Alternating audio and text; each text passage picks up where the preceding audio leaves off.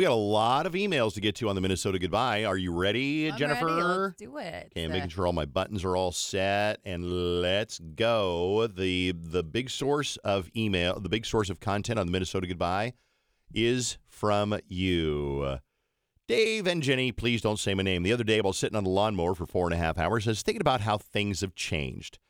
32 years ago, I was a senior in high school, and I won backstage passes to a great white concert in La Crosse, Wisconsin. I had to go to the radio station in Rochester to pick up my tickets. I got to meet the locally famous DJ, and I thought that was great. While I was walking in front of him to leave, he said, Oh, I like what I see. Meaning, I have a nice ass. mhm. I was 17 and I laughed and I didn't think much about it at the time. Now I think gross. Wow, if that DJ would say something like that now, he would be missing some teeth. Uh, I'm definitely not a prude. I can get raunchy with the best. Just thought I would write and share. Thanks for being part of my routine. You all are, are awesome. That is, uh, she signs it Dartlick, but she doesn't want me to say her name. Um, I that is one of the things that that it's funny. Things have changed so much Mhm. to the fact that it's like you look at things and you go, "Are you kidding?" Songs, for example, about sixteen-year-old girls. You're 16, you're beautiful in your mind. She was only 16, only 16. Uh, Sweet Little 16 is another one. And then there was one by She's Just 16 Years Old. And back then, it was acceptable Yeah. to sing a song about how you're hot for a 16 year old girl. There was one by the Stray Cats called She's Sexy and 17. And I'm sure that they would never even do that song in concert now. You have to be like, She's not. sexy and 33. Um, uh, but things have changed. And I remember those days when guys used to say things like that, and women were expected culturally, socially, to go, to be flattered. to be flattered. and uh, it is. It's just, you know what is, is such an interesting observation. It really is very true. So thanks for sending that. Moving on. Remember yesterday we had the age difference uh, story? yeah. and she was talking about how you know she's got the age difference not sure whether and i said well it really kind of matters whether you're 20 and he is 34 because there's a 14 year age difference hmm so she writes in to say a follow-up some details i didn't include he's for, i'm a 44 i'm 44 he's 31 Okay. so makes a difference Yeah, i think does. my biggest reservation is when I was in high school, I dated somebody that was far too old for me. I was 17 and they were 30. So I'm thinking of that experience and it's holding me back. I know that based on our ages, this would be completely different. And I think you're right. We really care about each other. So we should give it a fair shot and see what happens. Yeah. Yeah, those are very different scenarios. When you're 17, your brain isn't fully developed. You I mean, you can look at that unfortunately as like grooming almost was could have been involved when you're that young, but 30 and 44, a 30-year-old person knows who they are. Their brains develop. They can make their own adult decisions. So I wouldn't say it's like cuz I feel like she was saying it was kind of like creepy that she dated someone that was 30 when she was 17 and it's like bad on that person. Yeah. So yeah, I think it's very different. Uh, well, I think 44 and 31, yeah, you're older than him and you're a slightly, slightly different place. But if you care about each other, I think it can definitely be doable. I would not rule that one out. Uh, thanks for all you're doing in the community. Love the show and the Minnesota Goodbye podcast. And thank you. I will not say her name. Next one. Uh, I'm going to scroll up here for a minute. And uh, there was a follow up to the um, the age difference thing. So I want to see if I can find it here really quick. And I might be able to, and I might not. There's so many emails to go through. It's we hard. do. We do have a lot of emails. So let me just start at the top and I'll try to work my way down to it. Hello, I'm Kate. I wrote in a while ago before the Jenny Falen change, and you read my email on the pod. Thank you. It was nice to hear you read my email. I'm the one who had insomnia and was so happy to hear Drake on the air uh, in the early morning around two or three. Uh, side note, I miss Falen in the mornings, but I'm also loving the change. Thank you. I appreciate that. I'm back awake with insomnia at 3:30. I turned on KDWB again. Happy to hear Drake. It makes me feel like I'm not the only one awake right now. Aw. I listen to y'all between 7 a.m. and 10, and I've really come to enjoy having Drake on the morning show. It's been a treat when I hear him on the air outside the morning show. Dave, I think a lot about what radio and radio about what radio and radio personalities provide for the community, and what you say is so true. I want to thank you, Jenny and Drake, for what you do. I believe you're providing a public service not dissimilar to libraries or city workers. You provide connectedness in a time when many people feel disconnected or lonely, and you all provide a feeling of community and provide the glue that holds people together. Many people depend on being able to turn on KDWB and hear a familiar voice or a familiar song that helps them feel like they're not alone. Mm-hmm. I really think that's true. There are a lot of people who are experiencing loneliness that surprises them because they don't have the office community to go in. I know most of my friends now work remotely. And while they like it, they still are not experiencing that, you know, that sense of sitting next to Clarissa in the next cube and going Mhm. down to get coffee at Starbucks and going out to happy hour afterward. So uh, I think that the radio station and us, we do provide, and you provide us a sense of community too. Yeah. Because doing the show, I mean, yeah, I get to hang out with my friends Jenny and Drake, but I really think that people who listen to the show, I think of them as friends. And that's why I have so much respect and affection for people who listen to the show. hmm And I think a lot of radio people think of, of, of the listeners as numbers. And uh, I've heard people refer to them as prize pigs and other ugly words. It's like, no, screw you. These people are just like us. Yep. They just happen to listen to the radio. And I don't like the word listeners either, really, hmm because you're so much more than a listener. Yeah. That's kind of like saying, oh, customers. Yeah, it's not a demeaning term, but you're also so much more than a customer. Anyway, she goes on to say that's my long winded way of saying thank you. You make a big difference in a lot of people's lives, mine included. I hope you never doubt the importance of what you do and the positive effects of the you have on those around you. Thank you. Love you, Kate. Kate, day made. Seriously, love that. Next one. Oh, here it is. This is from uh, Charisse. Uh, she says, I wanted to write in, get, she's a regular writer, to give some advice to the woman that wrote in yesterday on the podcast about being in a relationship with a guy 13 years younger than her. I am 45, but when I was 34, I tried dating a guy that was 23. It did not end well. We were just in two different places in life at that time. I was ready to settle down. He was still in the party phase, which is why it didn't work. That was my experience, and hers might be different depending on their ages. Love you guys and listen every day from uh, Charisse. So thank you, Charisse. And I'm going to hit delete and move on to the next email. This is from our boy Dan. Dan is the one, you know, Dan. He uh, wrapped an ATV around a tree years ago. His brain is still very sharp, but his speech is impeded a little bit. I'm not sure if Mhm. that's the PC term, but that son of a bitch has a smart mouth on him, and I'm going to punch him one day. He came down to see us at um, Davanni's yesterday. He did. Yeah, I met him for the first time in person. And yeah, he is great. He is just like a ball of energy, super funny, just a great human. And he writes in and says, uh, Dan here from Apple Valley. I donated his uh, jacket, snowsuit, and a few hats Thursday for your coat drive, and that's a great thing. Uh, but I have to admit, I did a bit of a bad thing and took two slices of pizza while inside. no big deal. Your dart licking friend, Daniel. Uh, Daniel, thank you. I think it was only one piece of pizza inside. I don't think they were counting. Yeah. They were just had the, the Davanni's people were so wonderful and like a whole office full of them came by and the Mhm. staff was great and corporate was great and management was great and the pilgrim crew was there too. We had such a good time. We love meeting people who listen to the show. yes.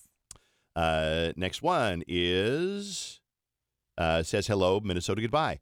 I wrote a little while ago asking your opinion on inviting people over at houses their house seating, and I appreciated hearing your perspectives. Another question: I'm a college student, live on campus. I go between studying, hanging out with my friends, and events with my student organizations. I'm pretty busy almost every day, but I love it. Busy enough that I don't really have time to call or visit my parents often. I'm about 50 minutes from home, so it's not unreasonable to drive, but in all honesty, I love college far more than being home. However, I know my mom misses me greatly, especially because she's a teacher and she's having a rough time at work. I feel bad that I don't have time to go home, but I don't know how to make my mom feel better. My little brother is still in the house. I'm a college sophomore, so it's not the first year she's had to deal with me being gone. I even have Be Real with my mom. Explain what Be Real is. So basically, there's like a time that it goes off every single day, and you take a picture in that moment. It is not your staged, beautiful Instagram photo. It's like a you're being real. This is what's happening. So it takes a selfie of you, but then also an outward picture of what's in front of you. So it shows you exactly what you look like at that moment and what you're doing as you can see what's in front of you. Uh, so she says, Mom gets that. She gets to see a snapshot of my day every day. I don't think it's enough. Dave, as an empty nester, did Beth, Allison, or Carson do anything that made being an empty nester easier? Um, the one thing they did was they were very happy when they came home. When they came home, it wasn't often, but they really loved being at home. And uh, I think if you go home and show your mom that you really love being there and, you know, make cookies with her or watch a movie with her or go to Applebee's with her and let her know that when you're home, you just love it. And try to put down your phone and don't text your friends as much and let mom know that you just love being there because Carson, Beth, and Allison, Chase grew up with his mama in Arizona. And whenever they'd come home, they always I could tell they were happy to be there. Mm-hmm. And I know you like school better, but it'll mean the world to mom. And I will tell you this one too. Until you become a parent, you don't realize the love that we have for our kids. And when you, I moved away from my mom and dad when I was 21 years old, and I never came back except for a few days on vacation. And they missed me terribly. Even my dad, who wasn't emotional, he really missed me and I never understood that until I had so you so try to spend a little bit more time, I would say, because one day you'll go when mom and dad are not around anymore, I hate to bring it up, you'll be happy that you spent more time with them. Yeah, I was very guilty because I was I'm four and a half hours away from my hometown, and so when I was in college and like many years after, I would go home and I'd go out and party with all my high school friends. Of course, and yeah, I wasn't home very often, even when I was visiting. And now at this point in my life, you know, I go home with Andrew. We spend all of our time with my family. I don't even see anyone else that I'm friends with, honestly. And I always try to make an effort to sit down when my mom my mom's always on the go and she but she also bakes a lot and she always wants to make us stuff when we're home so she's always in the kitchen usually if she's home and so andrew and i will make an effort to like sit in the kitchen just sit at the table while she's doing whatever she's doing and just talk to her because otherwise it's like we're we've got plans we've got things we want to do while we're home and then we don't even get a chance to even talk almost Yeah. No, and I totally get that when you would go home, you'd want to go party with your friends. That's what I did. When I'd come home and visit my mom and dad, I'm 22, 23 years old. I'm out with my buddies from my hometown and out, like, you know, doing things. But I still, I liked being around my mom and dad. mm-hmm. And so I really think that when you go home, spend time. And the be real thing is great. You're Yeah. doing you're doing the best you can. Uh, and uh, she says dart lick, dart lick from Cassie. So thank you, Cassie. And I'm going to hit delete on that one. Uh, I'm going to save this one because it is a great group therapy. And uh, I'm going to go down to this one. Here we go. Uh, about 30 minutes ago, I got back from seeing a movie with my kids, Paw Patrol. My oldest is five and in kindergarten, and I have three year old twins. So MEA was the perfect time to solo mom them over to the movie theater. They did amazing. They didn't make a peep, unlike the adults behind us. But I brought in waters instead of buying them. I didn't feel like accidentally having a spill, so I brought them in uh, CamelBaks, which is like the you know the you know what a CamelBak Yep. is. And oh my God, I still feel guilty. We bought a huge freaking bucket of popcorn, but I feel guilty about water. What's wrong with me? Nothing. I mean, I give people a hard time. It's like you're not supposed to bring food and drink into the theater, part of the profit they make. You know what? You're fine. Number one, you bought popcorn. Well, and they also have water fountains in the theater, so you could very well get away with not ever buying water there, even if you didn't bring your CamelBaks or a water bottle in. You can just go drink out of the water fountain. I think the fact that you feel a little bit guilty also shows that you're fine. You're a good person. You felt a little bit guilty. I wonder what the requirement is. Our building has a water fountain. I never use it. If I get water, I go back to the water thing back in the kitchen that Yep. has the filters and stuff. But I wonder if there's like a building code that every building has to have a water fountain. Oh yeah, probably. Because think about it, every building you go into has got a water fountain. Uh, okay, this is from Todd. He says, "What did the Vikings fan say after his team won the Super Bowl?" Damn it, mom! Why'd you wake me up? I was having an amazing dream. Ooh, okay, My I head did it. go to dream somehow, but I didn't know what the answer would be. That's funny. Anyway, coming up in November to visit the area, is there any good hiking spots near Minneapolis other than Minnehaha Falls? What do you think, Jenny? Anything? Um, you could do Fort Snelling State Park. That's within Minneapolis, kind of close to Minnehaha Falls, actually. That's a good one within the cities. Outside of the cities, like not too far, you could do Afton State Park. Um, we just went up to Taylor's Falls the other day and did interstate state park.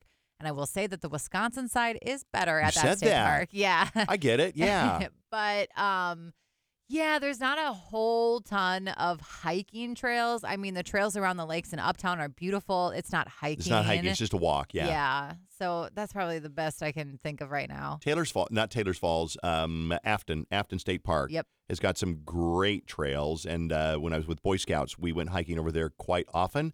And there's even some backpacking campsites over there, too. So we did that. Uh, this is going to be the last one for now. And here we go from Cessna. I like that name. It's not spelled like the airplane, but I think it's said like the airplane. They are from Hermitage, Tennessee. I love that Cool. people listen when they don't even live here. I, that's very flattering. I found you guys through Reddit in July, and you instantly became my top radio podcast to listen to every day.